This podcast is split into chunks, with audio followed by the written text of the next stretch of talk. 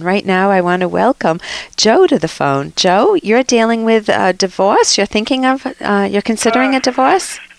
Yes, Doctor, I am. I'm in a very remote part of Vermont, driving home uh, by myself. Decided to go to a movie to uh, step away from my wife, who just got uh, her third charge of DUI, and uh, we Oh. have two we have two young kids. And quite frankly, here in the last couple minutes, I appreciate timing is always wonderful for moments like this to Yeah. hear something about this. So I decided to call. But uh, frankly, I'm not happy, and I see myself having to uh, be the chauffeur for someone who I'm not too pleased with for the Yeah, rest of her life potentially. yeah. Now, how how old are your kids? Uh, five and two and a half. Were they in the car? Okay. Um, so you've got major decisions. The minute you have kids, it complicates the picture. Uh, but the bottom line is you have no duty to remain married to somebody who is acting against their own self interest in your happiness. I mean, how can you feel romantic towards someone who's coming home with their third DUI? It's a challenge. Yeah. It really is. And Yeah. I, I, I witnessed the first one, or the second one. I married her. Uh, she had one on her, her record, which I wasn't really too aware of, but. Um, You mean I before you, you? You mean when you dated, or? No, when I, when I before I dated her, she had one with, you know, long before me. Uh, uh, Oh, you know what? You are in a remote part of Vermont. Can you still hear me? Oh, you need to back up. So, anyway, let me give you some. Hopefully, you can hear this or you can listen to a podcast at drkenner.com. Um, you know, when you're considering a divorce and when you've got young ones, it is a torture. I mean, you just think you want, you always dreamed of getting married and having an intact family and having it work out for yourself. And if it's not working out, what do you do then? You really need to sit down with yourself. You need to privately sit down and figure out why did we get married? What did I love about my wife in this case? Um, and Joe, you can you know ask yourself, what did I love about my wife? What is where did we go off track? Is this something that she wants to change? Would I be willing to um, go through the change process with her, or not? Hello? Oh, you're back. again, Oh, phenomenal. Okay. I'm still driving through some very remote parts. Okay. so- We had a lot of deer here in Rhode Island. Do you have deer there or moose? Those are bad words when I'm driving at night. Oh, Okay, okay, I won't say that. Okay, you, if your wife had a DUI, I certainly don't want you to hit a deer. Um, so, uh, give me, give me. Uh, you're, you're saying that you've got two kids, five and two and a half, Right. And what would be the reasons you would stay with her?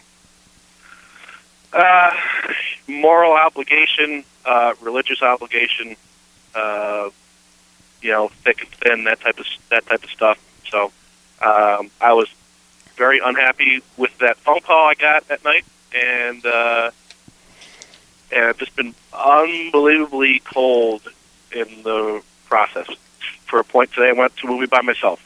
Okay, so if you're staying for moral or religious obligation, um, I would recommend that you rethink this because I think when when we get married, we marry somebody and we have no idea what choices they will make in the future. You can never predict whether you marry a person, whether they're going to get better with time, whether you'll grow closer, or whether they will make bad choices. I mean, imagine if you married someone who was a murderer.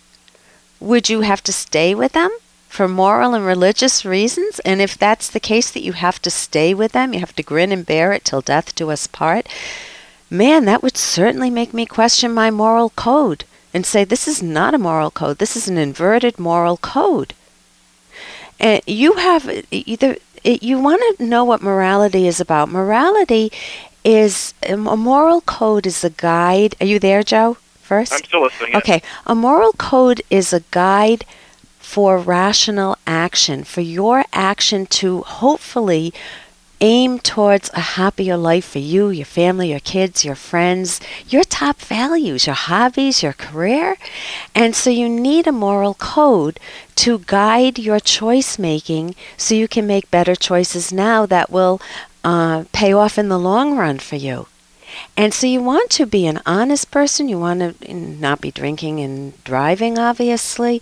You want to be, um, you know, thinking about how to have a good career. And it, that requires healthy thinking and a rational moral code, not a mystical one. Mystical one, if you're if you're aiming for that, you're going to be trapped.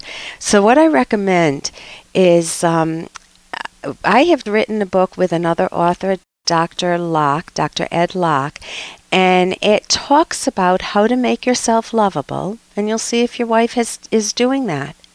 It talks about um, how to not become a doormat in a relationship and not to stay together when you're unhappy. You can part ways.